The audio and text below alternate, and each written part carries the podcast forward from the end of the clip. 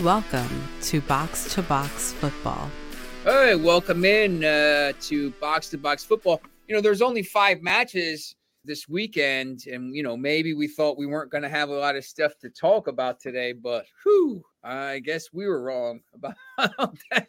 There's only about I don't even know if we have enough time. Uh, you know, by the time we, we finish the show, Everton might be in League Seven. They might create their own league for Everton at this point. Uh, guys, uh, Stu, Stu, JJ. I mean, uh, you know, I'm sure you guys watched some of the games and saw a lot of the news and stuff. Uh, you know, uh, first of all, how was your weekend? I mean, outside of not being snowed in, sorry to all of our friends up in the greater Buffalo area.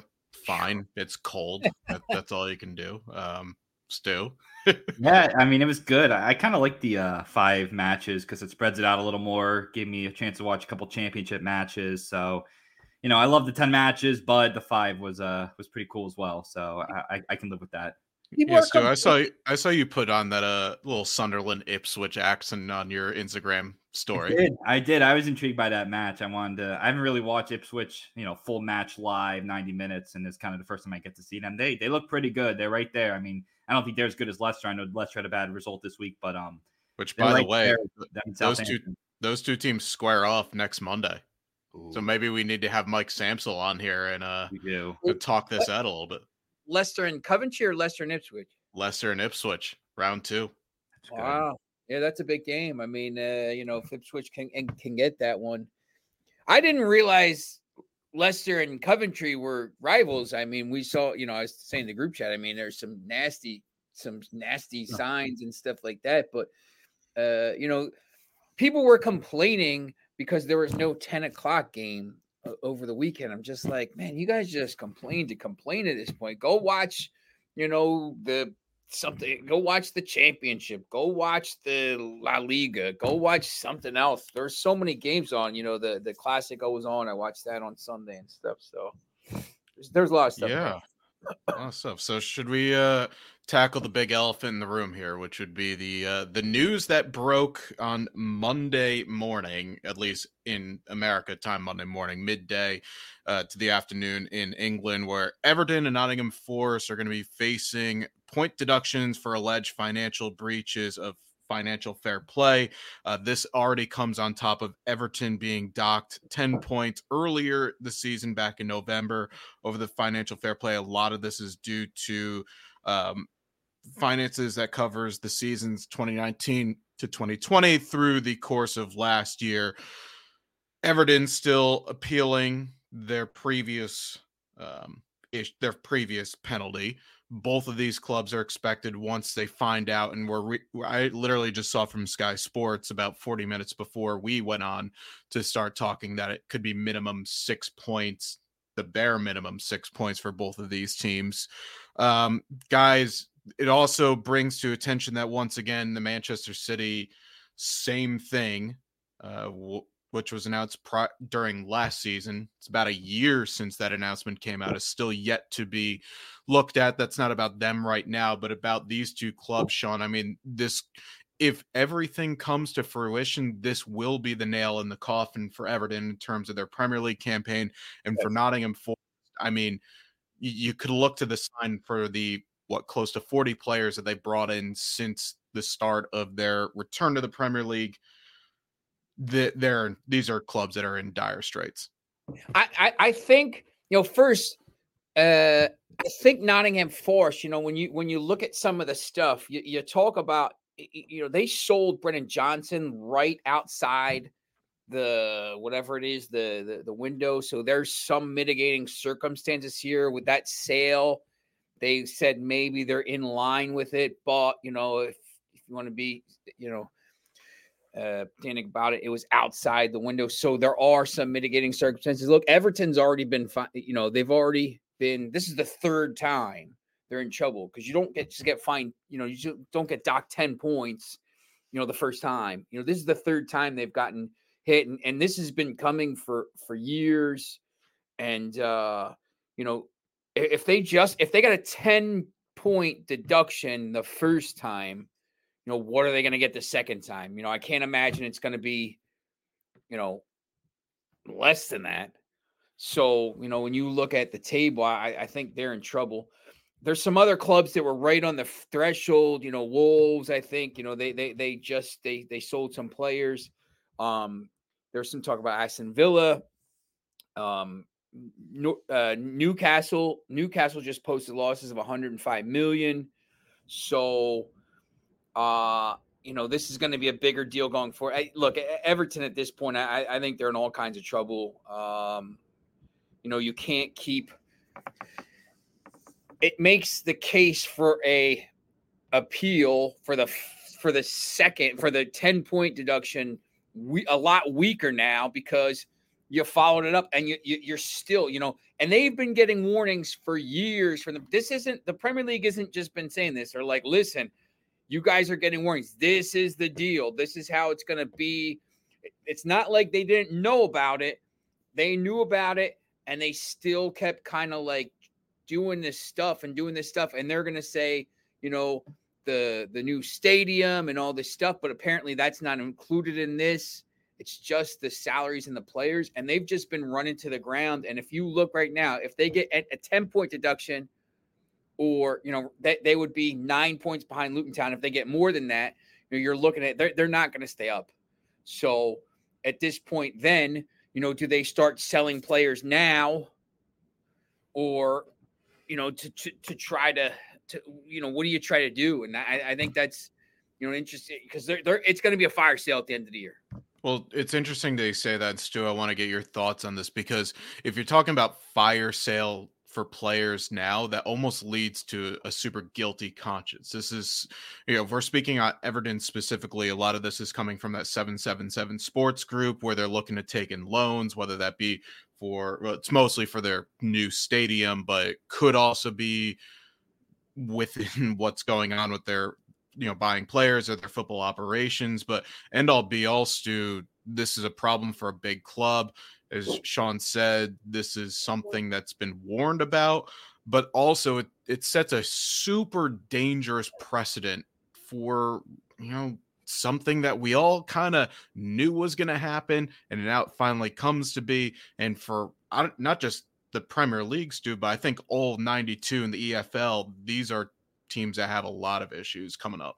Yeah, definitely. I know you guys, you know, rattled off a bunch of teams. I mean, it's like a quarter of the league. It's a it's a quarter, almost a third of the league. It's it's clearly a rampant thing that is a major issue. And yeah, for Everton, like it stinks. Like I mean, look, I'm a Liverpool supporter. I don't like Everton. Uh, they, I, I really don't like Everton. But at the same time, you know, them going down to the championship and even further than that, if if you know we get a cascading fall, we keep seeing uh, you know guilty charges if they are guilty and you know they could be in League One, League Two, like, and that's it. As a Liverpool supporter, as much as I hate them, that's sad because you like the rivalry, you like you know facing them twice a year and, and what that brings, maybe even three or four, depending on if you get them in a cup match or whatnot. But it's just a shame. It just it sucks. It's look, we we come on here and what are we talking about a lot of times? It's two things. Obviously, we talk about the games a lot, which is great.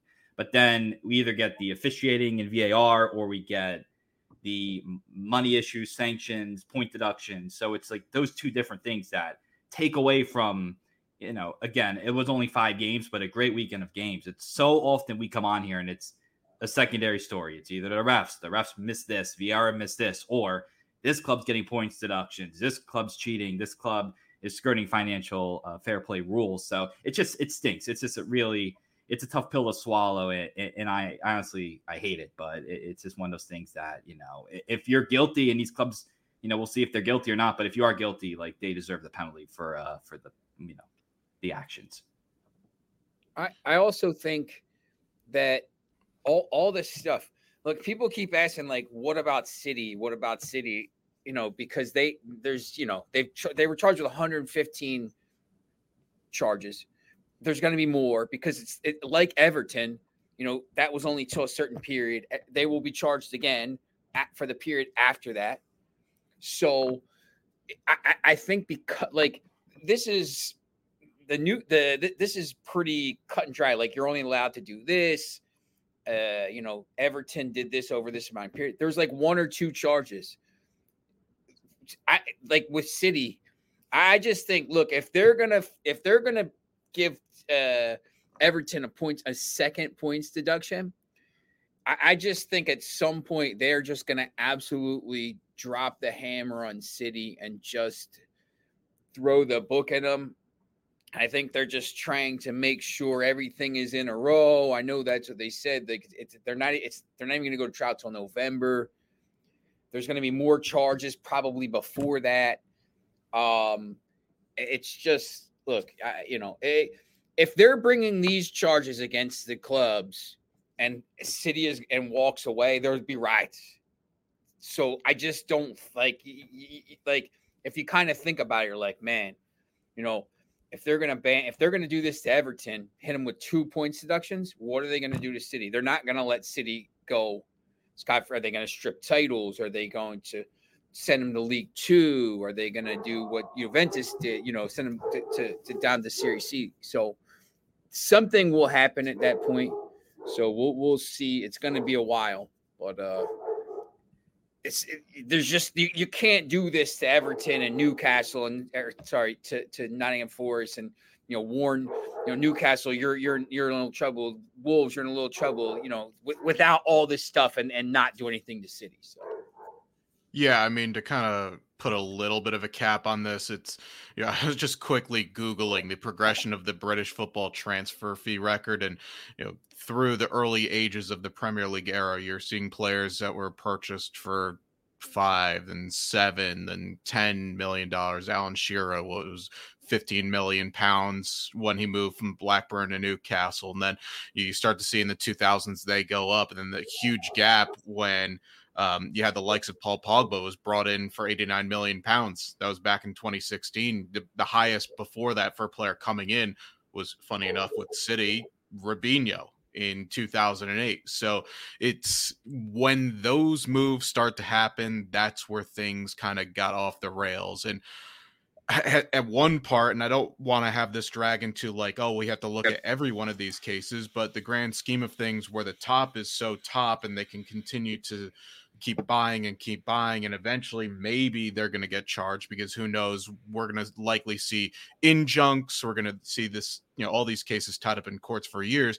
But the other end of the spectrum we have clubs um, full time professional clubs we're talking in the efl some in the championship take Sheffield Wednesday, for example, um, where their owners don't even want to pay their own players and are going after the fans to pay the salaries of the players. And I, I don't know, like there needs to be some sort of a fit and proper, te- a true fit and proper test across all the professional levels to vet these people out and not just have people you know buying these clubs as financial toys, you know, just to have on their platform, someone that's actually going to come in, make sure that they'll continue to run the club to the best of their abilities and you know not completely just drain every resource. And then when the money does run out because let's face it it's going to run out at some point there's going to be someone that comes in but it's not like oh here you go here's 10 dumpster fires you have to finish stu. It, it's one of those where it's just a fluid sequence. It's a lot easier said than done but you know, you talk about the Nottingham Forest situation to a little bit in other clubs where, you know, they just came up from the Premier League. They're trying to spend boatloads of money just to even have a shred of competition against the top five. Yeah, absolutely. And like you see it, like if you don't, you know, you don't spend that money, you, you know, you're going against somebody's big, the big six, if you will, plus other squads that are, you know, really good at this point, like a Newcastle or Aston Villa, Brighton, West Ham, those type of you know really good clubs as well. And it's tough. Yeah, you're, eh, you're coming up. You you want to stay up. Obviously, most of these owners and most of these teams don't want to go back down after one year. Like we're probably going to see. Well, I mean, maybe we won't see with like a Luton Town or Burnley now. Maybe one of those two clubs will get uh, saved because of because of these point deductions if they do wind up happening. But yeah, of course, it's it's one of those tough things where you're obviously going to try to get every advantage you can and while when the some of the bigger clubs like a Man City, for example, just going to name them, you know, they obviously have all the talent. Plus, they're also skirting the rules, in, or at least borderline, however you want to phrase it. And when that's happening, it's you know it sets a really bad precedent. Definitely. Uh, should we talk about the football? Yeah. let's talk at least about something positive because it's yeah and again we we won't truly know the ramifications they said that the appeals process could take up until maybe even a week after the season ends. Which, by the way, that would be some sort of scenes that all of a yeah. sudden say Everton are nine points safe, and then they find out, oh nope, you've got ten point deduction, you're down to the championship. So that will be awkward to say the least. Um, I'll just run through the scores from the five matches that we had, which I'm with you, Stu, by the way. Uh, I do like a little bit of separation because we can actually watch all these matches and not have to go through condensed game recaps and you know, watching 90 and 30. We could actually watch all these matches without having bundled over. But anyway, so on Friday, you had a relegation six pointer between Burnley and Luton. Burnley take a lead just before halftime before a controversial goal from Carlton Morris. Was there a bump on James Trafford? Was there not? I say yes, but Luton gets himself a point. Move on to Saturday. Chelsea 1 0 over Fulham. Cole Palmer penalty gives Chelsea uh, another result Is they're starting to seem like they're turning things around in the league a little bit. In fact, that's three straight wins in the league. On the bounce, I'll save the big game because I think that's what everyone wants to talk about first. Everton Villa play to a nil nil. Everton happy to get a point. Villa probably disappointed. Man U versus Tottenham. Sean, we'll talk about this after the City Newcastle game because it was, in my opinion, a, a, really fun game to watch from a neutral perspective with both teams going at it. But 2 2 with that one. But let's go to the City Newcastle game. Uh, it was Newcastle putting on this obscene high press in the first half that probably should have warranted them two, uh, four goals didn't get any. Ederson had to come off after eight minutes due to an injury, but uh, Bernardo Silva gets one the 26th minute. Then two goals inside of three minutes for Newcastle. Alexander Isak and the young Anthony Gordon getting themselves on the score sheet before KDB just stroking one with the side of his foot from 25 yards out to level things and then the the ball of balls KDB to well, he's got two first names. Can you trust a man with two first names? I certainly can. Oscar Bobb with the winner in 90 plus one. Stu, that was a game that saw both teams going at it. Newcastle, of course, obviously had to get the result to kind of propel them back closer to the European uh, places. Meanwhile, your Liverpool were sitting and hoping that City would drop points. But the way that Pep celebrated at full time says that it is race once again back on. No, it says it all. And I mean, KDB is just an absolute joke. I mean, the guy's out for like three months, barely plays, you know, has a couple ramp up practices and, and whatnot, comes on as a sub. Five minutes into coming on, you know, scores from outside of the box. And then you could tell he was a little winded towards, uh, you know, I think at some point, especially in like the 80, 85th minute, he was a little winded. But then he comes on, like you mentioned, JJ, an amazing pass. It's just, he's just unbelievable. It's hard even, like, I hate Manchester City, but it's hard to even hate on Kevin De Bruyne. He's just such a good football player and moves him up to the ranks in uh, terms of assists. Uh, I know Premier League assists, midfielders. Uh, he's right there. I know Giggs is the uh, the leader by by a lot, but I know he passed uh, Lampard and I think he tied Rooney. So that that was kind of you know you just see what kind of career that this guy has had at Man City. It's just it's just unbelievable. And uh, I know on the last episode with Mike and Kyle, we we kind of talked a lot about the title race and yeah, I'm still pretty adamant. I, I still think it's City's to lose. I still think City winds up winning it. They they just have a lot of talent. They definitely have some holes, right? Like, I mean, if Ederson misses any time, that that injury looked like a kind of a nasty gash. Um, like luckily, it looks like there's no structural damage or anything like that, but that might be one that silenced him for a match or two. Um, Kyle Walker, yeah, you know, he looked kind of lost on those two goals that they conceded look, they're they're they're not perfect. Obviously, Haaland's been out, and you know Doku's missed uh, up until this past game. He's missed some time, but they're just there's just so much talent. You basically KDB's like a transfer, right? Like he's basically hasn't played a minute this season, or he's played a few minutes early in the season. Basically, hasn't played a minute, and then comes on and is going to be one of the best midfielders in the league and all of the world. So yeah, City look, they're just they're just incredible. It's, they're going to be very very tough to beat. Whether it's Arsenal, Liverpool, Villa, Spurs, uh, I still think it's City's to lose. Well, whatever the injury was to Ederson, he was fit enough to at least uh, travel to accept his award for the best goalkeeper, male goalkeeper in the uh, FIFA Best Awards. But Sean, I was actually really impressed by Newcastle's press in the first half. Um, they had one goal wiped off for offside, but the two goals that they got were well taken. And frankly, I think they should be more disappointed not to get something more from this game because for that first 45, maybe even a few minutes into the second half, they actually look like the team that we saw for a large stretch last season. Yeah, I mean, look, I, you know, they they played well. Um, I, I thought after about 20 minutes, from 20 minutes till the end of the first half, Newcastle probably deserved to be up, you know, 3 1, something like that. Um, they didn't get that second, they didn't get that third goal. Uh, and, the, and then in the in the first 20 minutes in the second half, I mean, look, you knew Kevin De Bruyne was coming on um, and, and was gonna gonna make a difference. Um, but they they couldn't get that third goal against City. And it, when De Bruyne scores there, first of all, you know, the De Bruyne goal, I mean, it, it was it was really nice. But once they score, like man, there's only gonna be one where the the Bobb goal was filth. I mean, the, the pass was ridiculous, but the actual when you see the footwork of this kid, when he, he he like moved the ball from his left foot to his right foot around eh, to, to like get it into position to slide it past the keeper. It was absolutely nasty. And this is the kind of game City does this sometimes. And if, if you go back and look at this run, uh, you know, f- for the last five years, they've won it, albeit with, you know, 115 charges. Um, they, they, they, they get to this point where they don't lose and and and I said it, you know, I I said it on Twitter afterwards. I said or X or the hell it's called now. I said, look, this is going to be the start. Like, City's not going to lose for two months now. And you you go look at City's schedule coming up. They got Burnley at home, Brentford, who Brentford's in a lot of trouble, by the way. Brentford away, Everton at home, Chelsea at home, Brentford at home again. I don't how do they play Brentford twice in like two weeks.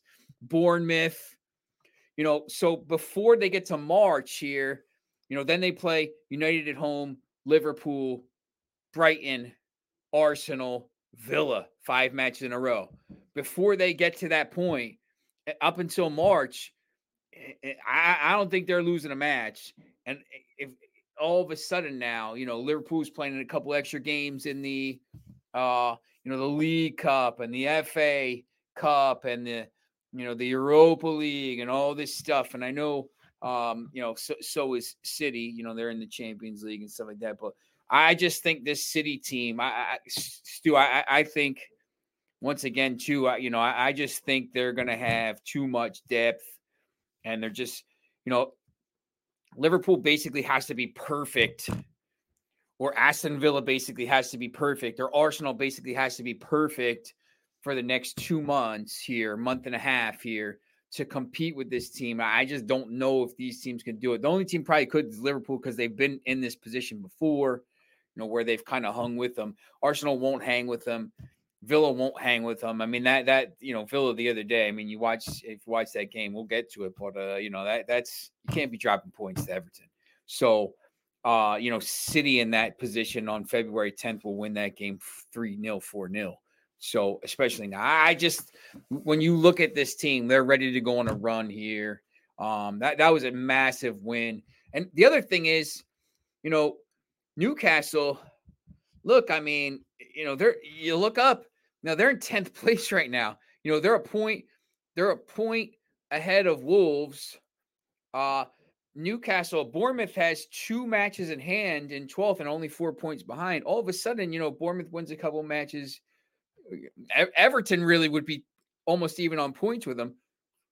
Um, they're they're a little bit of a mess. I mean, they have nine nine wins, uh, and ten losses, two draws.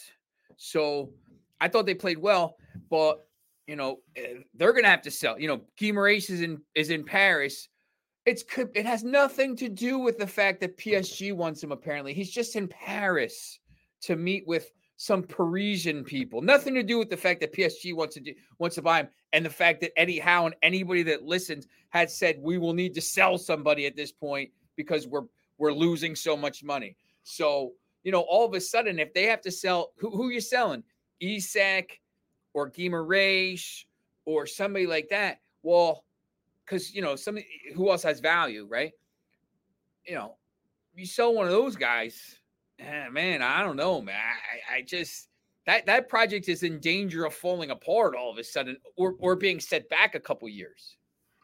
not to claim that I told you also, but I called that one straight from the jump. If Newcastle didn't stay in Europe, we've seen it before. I said Leeds, uh, and it's not going to get as bad, but it could get somewhat bad. Um, by the way, just to confirm, Sean, you're wondering why Brentford play City twice very quickly. The they have to make up the match that City were in the Club World Cup. So that's yeah. why they have to play each other. But yeah, I think it's a well taken point about City having to be perfect. I think Liverpool will very much be one of those teams that can kind of keep right there with them, especially where you play in the Europa League and you can maybe choose, you know, you see some of the options. Obviously, they're not going to be playing until I think, Stu, correct me on this, they won't play till March in that competition because they got the buy. They got the buy, so they, okay, so they so they it's, can it's manage the their roster before.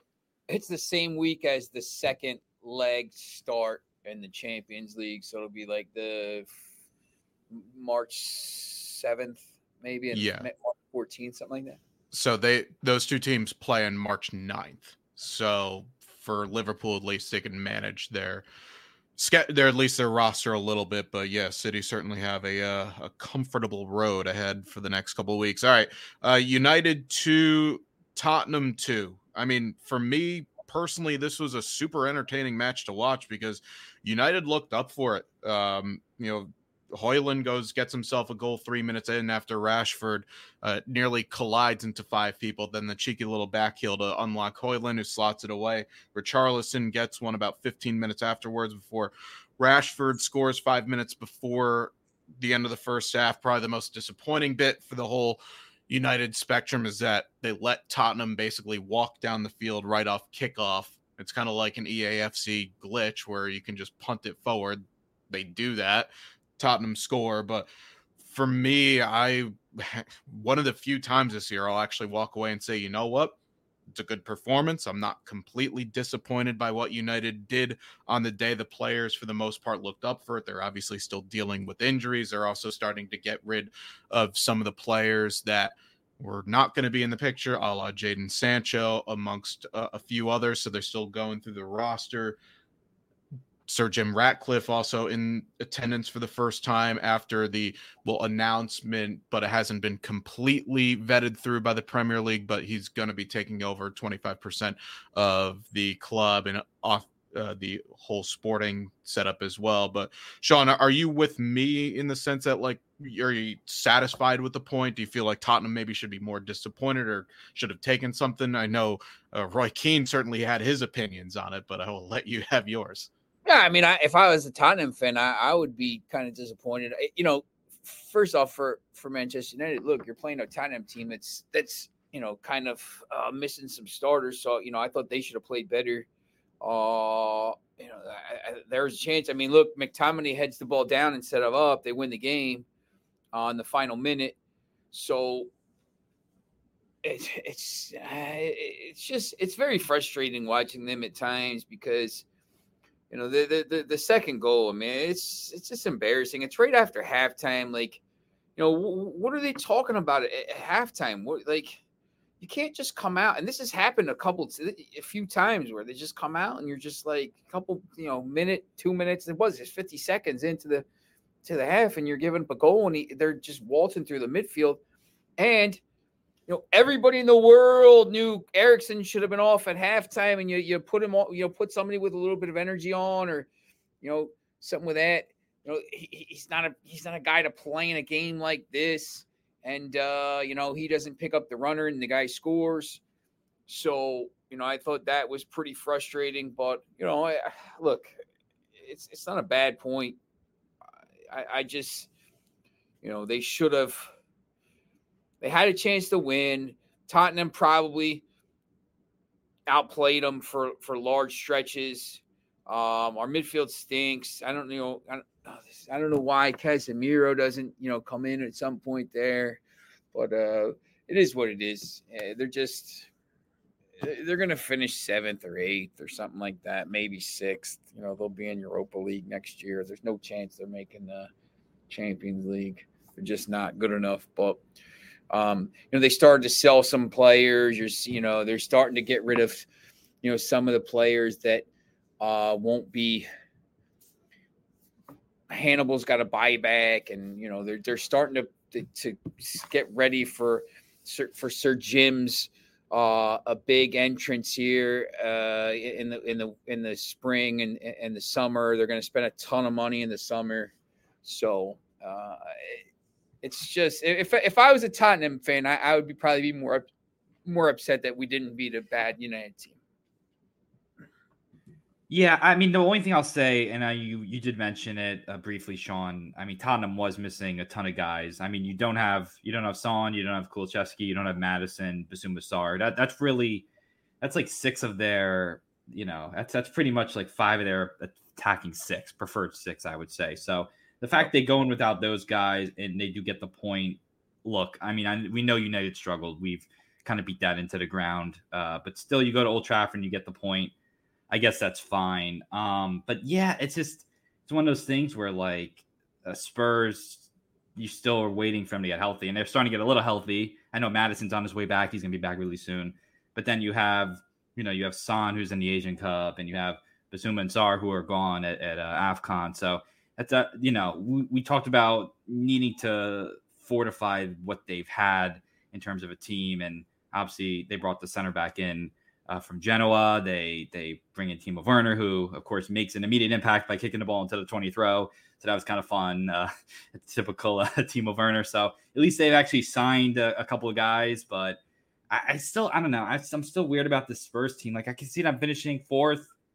I could also see them dropping off to sixth or seventh. Like it's kind of weird. They're in that weird like middle zone. Like I, I just I definitely don't think they're a title contender. I don't think they're up there with like, like the likes of City, Liverpool, Arsenal, even Villa but it, that they're yeah, it's it wasn't a great performance, but again, when you're playing with basically all second team guys in the attack and you still get two goals, like I I don't know what more if I was a Tottenham fan I could have asked for in that one. Yeah, not really much more that you can ask for. I mean, obviously they're going to be a little disappointed, but they go again. Um, so, okay, so we have the other three matches. I listed the scores. Stu, is there any of you know, from those remaining matches? That'd be the Burnley Luton one one, the Chelsea one 0 over Fulham, and Everton Villa nil nil that you'd like to uh, hit on? Yeah, I, I, mean for Villa, it's tough going. I mean, Goodison Park would be a tough place to play. Dyche has them, you know, playing really hard. But if, if you're serious about a title run, you kind of want to be better on, on the road, right? Like they're amazing at home. They've taken 28 out of 30 points from home which I believe is best in the league or tied for best in the league. But on the road, they're seventh. They they've only taken 15 out of 33. Like that. That's why they're they're not, in my opinion. That's why they're not going to win the title. Like I said, they might finish third. They might finish fourth. But in terms of being a title contender, th- their form away from Villa Park is just not good enough. And that that's what I would be most most disappointed by. I know they didn't have Pau Torres. Uh, you know, th- th- there's different reasons you can give, but they didn't give up any goals. So it's just one of those things where I just don't think whether it's the high line that affects them sometimes. We saw that against United uh, in the festive period where they gave up three goals in the second half. In this case, it was just the inability to score a goal, although they maybe had a goal that was you know, obviously ruled uh, reversed because of offsides. It's just tough. I just don't. I just think you want if you're serious about a title, you can't draw points against Everton if you're Villa. That's just that's how I look at it. I think if you're serious about top four, I, look, th- this is you look at Tottenham's three points back of Villa right now. Uh, you know, Arsenal obviously is not playing great form, but Villa's form isn't great. Um, I, I just uh, Liverpool, City, Villa, Arsenal, Tottenham. If it came down to those five teams, and the Tottenham, remember, like you said, Tottenham's doing this right now without most of their players, uh, most of their stars when they get these players back. And remember, Tottenham is not in Europe. Aston Villa is going to be playing all the time in Europe. Um, you know, I would probably, I, I, think if Villa could be the team that drops out and finishes fifth. I, look, they could finish top four, but uh, I, you know, they they, I, I don't think they'll be within 12 points of the title by the time the season ends. Uh, City, City, you know, City or or uh, Liverpool uh, will, will open that gap on, on, this team. I mean, City already, you know, City and Liverpool they win their match in hand is already going to have a you know a little bit of a gap there. So I just I don't trust them as much. I, you know, I just they, they got to win that game. I, I just they, you know what? They didn't show a lot of urgency in that game. You know, it's it's no no. You you got the ball in the net. I understand that, but like you, you gotta go. You gotta find a goal. Like you you you gotta throw some players on and try to find a goal. And I just I watched that game and I'm sitting there. I'm just like, there's just no urgency. So I, you know, I, I don't know. I, I just when you see teams play like that, and, and you know, Emery's got is a good coach, so it's you know, it's obviously not on him, but you know, the players got to win that game.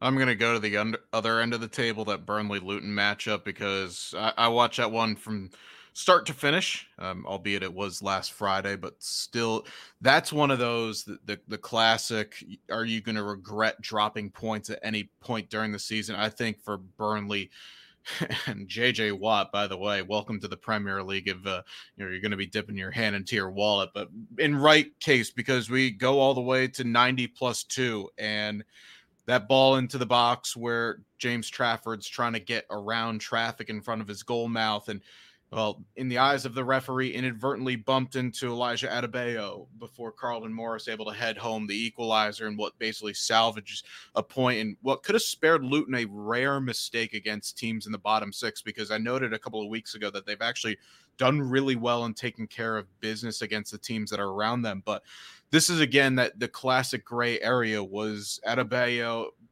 you know, really intentionally not allowing the goalie to do his job to come out and try to clear the ball in this case, I think yes, was he kind of standing wrong place, wrong time? Sure, because the initial ball into the area he was looking to try to get onto. But you clearly spot his hips moving across to try and obstruct Trafford and to allow separation for a teammate to come through. And frankly, I know again this is all just gray area, and we're talking about the classic case of VAR where is this just the clear and obvious error for me guys? Yes it is and because of the magnitude so much I, I just feel like you know we see in other sports occasionally where we're getting to hear insight into the you know what goes on between the referee and those that are you know working the video um and it just it still dumbfounds me to this point that we're having what we see as just cl-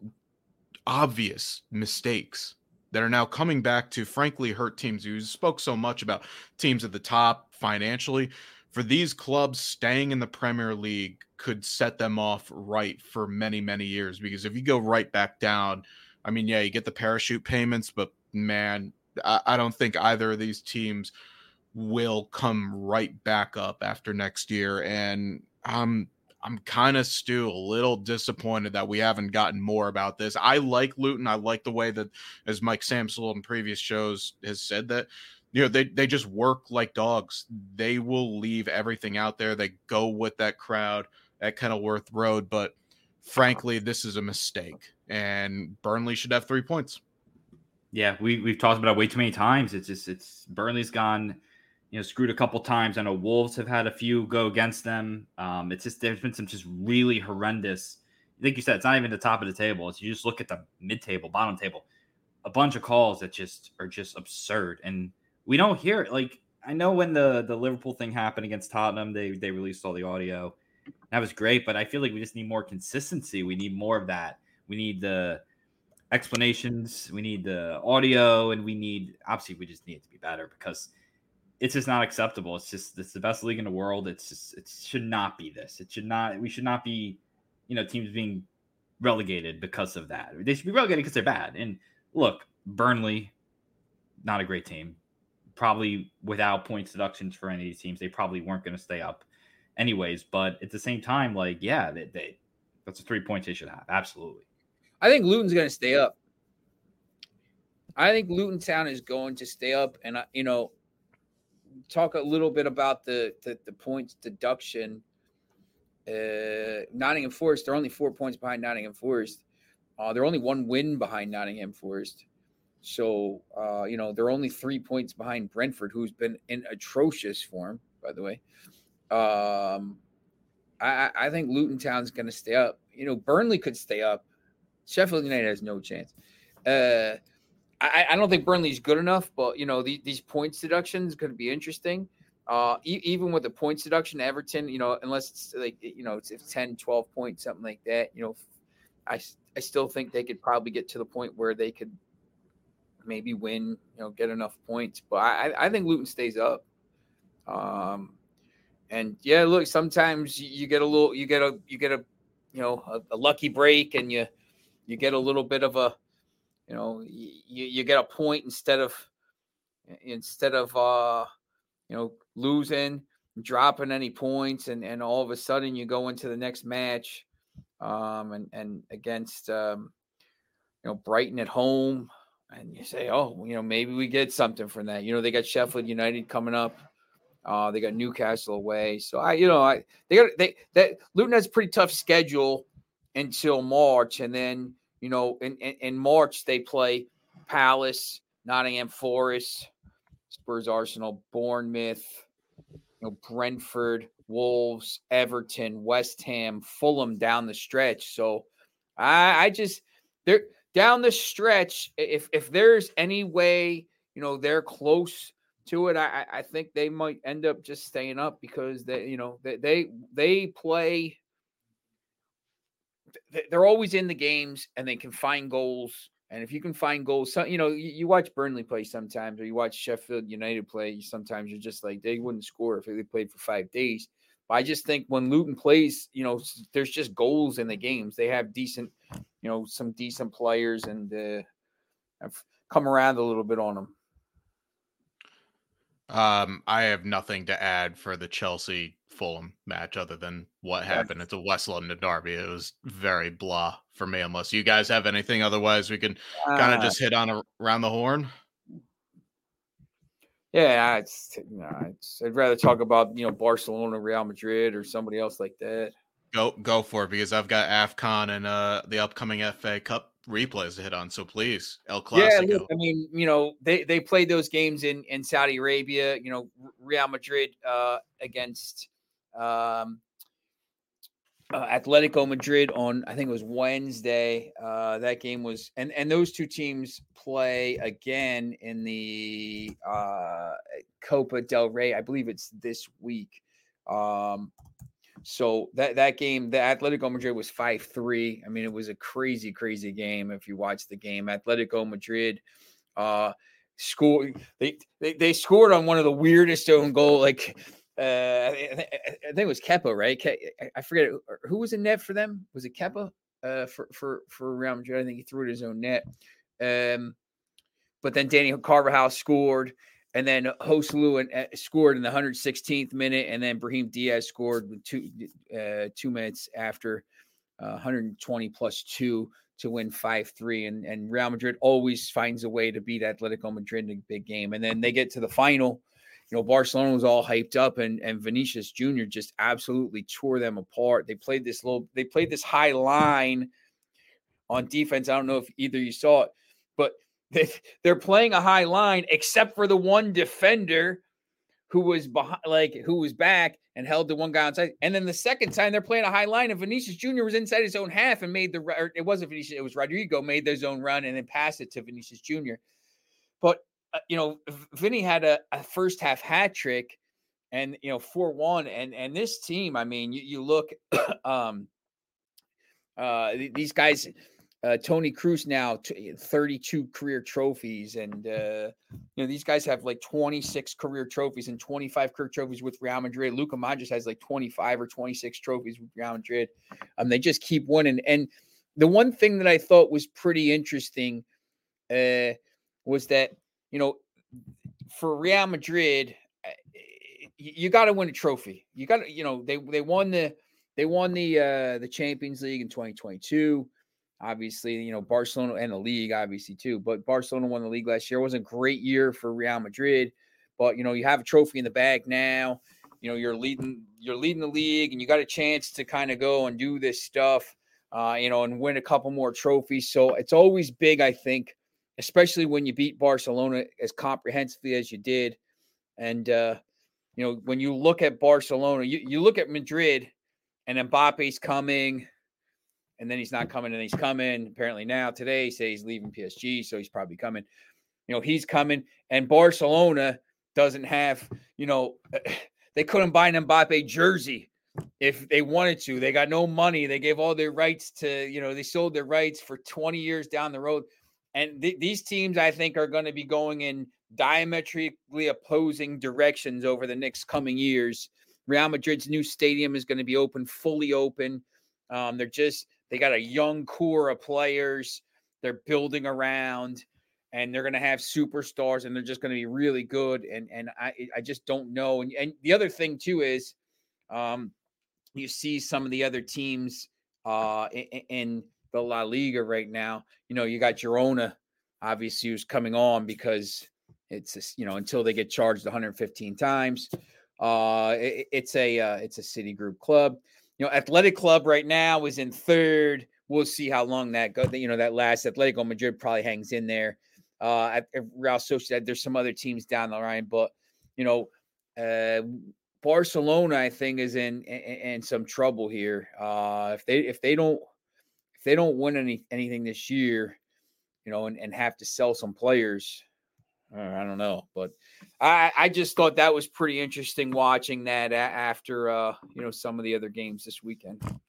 Yeah, absolutely. I think you said it best. Like uh, Barcelona's in huge trouble. Like I don't know if Xavi's to make it. Like he's, I mean, they, they, they just do not look good. They've had some injuries as well. Uh, I know Gavi's out. That, that's a that's a big miss for them. But it's just like you said, like they just they're a mess and they can't buy any players. Like I don't I don't know what's going to happen with them. Like they might not make top four. Like they honestly in La Liga, like you mentioned some of the teams that are at the top, like.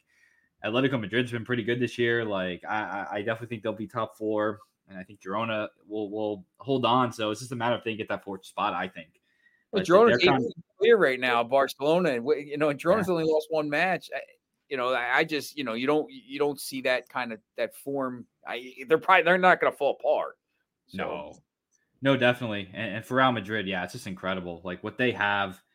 I mean, Bellingham's just just just un, unbelievable football player. He you mentioned all the guys with like you know the 25, 30 trophies. I mean, Bellingham is one, and that is going to be a number similar to that when we talk about him down the road, uh, you know, 10, 12 years from now. Just incredible. And, and you know, they're hurt too. That's the thing we, we've mentioned. Like oh. the defense, they, their back four has kind of been really injured. Obviously, they don't have Courtois, who's probably the best keeper in the world. They haven't had him all season. Uh, I mean, they've been playing Tchouameni at center back a lot of times, and uh, he's been kind of, you know, alternating between the midfield and center back. You know, they don't have a striker, and they're doing all this. You know, we, they might end up with Mbappe. Maybe they, maybe it's someone else like Osimhen or Haaland down the road. If it isn't Mbappe, I mean, I think it'll be Mbappe. But, yeah, I mean, Real Madrid. It's just it's hard to really. And in Carlo, and Carlo as a manager too is another one. Like he's just another guy that's just so good. Just gets so much out of his players. Looks like he'll be there for a little bit. So um, I, I mean, I did watch a lot of that match as well. Uh, that final on Sunday, and I, I mean, just like you, I, I think the best way to put it is just two clubs in total opposite directions. Yep. Yeah, so while you guys watch that, I've been very much getting into my AFCON mood, uh, trying to rank w- which jerseys are the best, amongst other things. But we've had a fascinating start to this tournament down the Ivory Coast because it's been a um, sort of an epidemic of the big boys not starting this tournament fast. Here are some interesting ones for you. Nigeria won, Equatorial Guinea won. Mind you, this is an Equatorial Guinea team ranked 88th in FIFA who have not lost a match since September of 2022. Talking competitive matches, not just friendlies. So that's nine straight heading into that one. But Nigeria, even with Osimhen getting himself onto the score sheet, they look a shell of where they were six or seven years ago. That's not to say that their group should be problematic, but they do also have the Ivory Coast to come. Uh, in this competition, you do have top two in each group and then a handful of third place team go. But boy, they need to get off going because those are bad points to drop. Egypt needing a late, and I'm talking sixth minute penalty or six minute of second half stoppage time penalty against Mozambique to get a 2 2 draw. Mozambique currently ranked 111th in the world right now. Um, not great. Uh, let's see other ones. Cape Verde Islands, a 2 1 victory over Ghana, which is probably one of the biggest surprise where you have um, familiar face to MLS fans, Jamiro Monteiro, yes, the former Philadelphia Union man, uh, scoring. Then Garry Rodrigues getting the winner. Ghana, I mean, this is a pretty loaded team with guys still very much coming in. And then Algeria drew 1 1. That's Mahrez's Algeria during 1 1 against Angola. Cameroon 1 1 against Guinea, who had a red card in the first half and still couldn't get anything going. The only real, like, statement in the ground was Senegal 3 0 over Gambia, where you had uh, Papa Gueye get himself a goal, a couple of goals for Camara, Senegal. I mean, they had guys, their team, frankly, is the one of the most loaded teams I've seen in that competition a long time. The likes, you know, you've got Kouyaté didn't even see. You had Sima from Rangers didn't see time today. You had Pape Sarr didn't see time today. You had little cameos at the end for Ndiaye, Mendy, Jackson. I mean, if you're Senegal and you're Aliou Cisse, their head coach has brought that team up to leaps and bounds. You know, the, you're very much the favorites. We'll have Morocco kick into the tournament on Wednesday. Keep in mind, though, probably the um, the, the bleephousery game of the competition will be Egypt, Ghana on Thursday. The hope is, though, that Kudus gets healthy because word is he picked up a hamstring injury in training uh, the day before their first match in the competition. Why they I say this could be the bleep bleephousery game of the entire tournament is because Mo Salah against West Ham hit the Kudus celebration in front of the West Ham supporters. So, you know, I kind of want that to happen. I want those guys to go up against each other. I don't know if Kudus is going to be fit in time, but yeah, guys, uh, for me, I don't know if you guys will watch or any of our listeners watching at home, but that could be fascinating because we could be seeing some big teams not even make it to the knockout round. Ghana, um, could, Ghana could be out. I mean, look, eh, you, you can't you can't lose to uh, Cape Verde now because if you lose to Egypt and Cape Verde goes, well, really now it doesn't really matter. If Cape Verde has the head to head over Ghana, so that's a disaster for Ghana. Ghana's got to probably win their last two matches, which means they got to beat Egypt. So, you know, you're going to have some big teams in, in a lot of trouble. Uh, Senegal should win this. They're, they're the best team. Uh, you know, stranger things have happened, but uh, you know, we'll see. You know, Ivory Coast at home, so yeah, and Morocco coming, of course, a great World Cup. Um, so it'll be fascinating. When we get to our next episode, we'll recap all the FA Cup replays, which will be, of course, the next couple of days on Tuesday and Wednesday. But here are the matchups. Uh, you have Wolves taking on Brentford. We have that's one of a handful of all Premier League ties. Birmingham take on Hull. Bolton against Luton. So that's League One versus Premier League. Bristol City after that emotional 1 1 against West Ham. Get the Hammers at Ashton Gate. And then the battle of non league versus League Two. That's Eastleigh taking on Newport. Those are Tuesday matches. Then on Wednesday, a Blackpool of League One hosting Nottingham Forest. Bristol Rovers taking on Norwich. And then the other all Premier League replay of Everton versus Crystal Palace guys, good episode. We'll uh, chat again on a few days' time. Yeah, definitely, and uh, you know, getting ready to watch some of these FA Cup games. Always the replays are always interesting because you know there's not another replay, so uh, you know there's got a chance to see a little bit of penalties, and penalties are always interesting. Absolutely. So for Stu, for Sean, I'm JJ. We'll talk to you all next time. Make sure to find us all on our social media platforms at Box to Box Football or Box to Box FTB FT Ball on Instagram and X. And uh, yeah, we'll chat to you guys on Friday.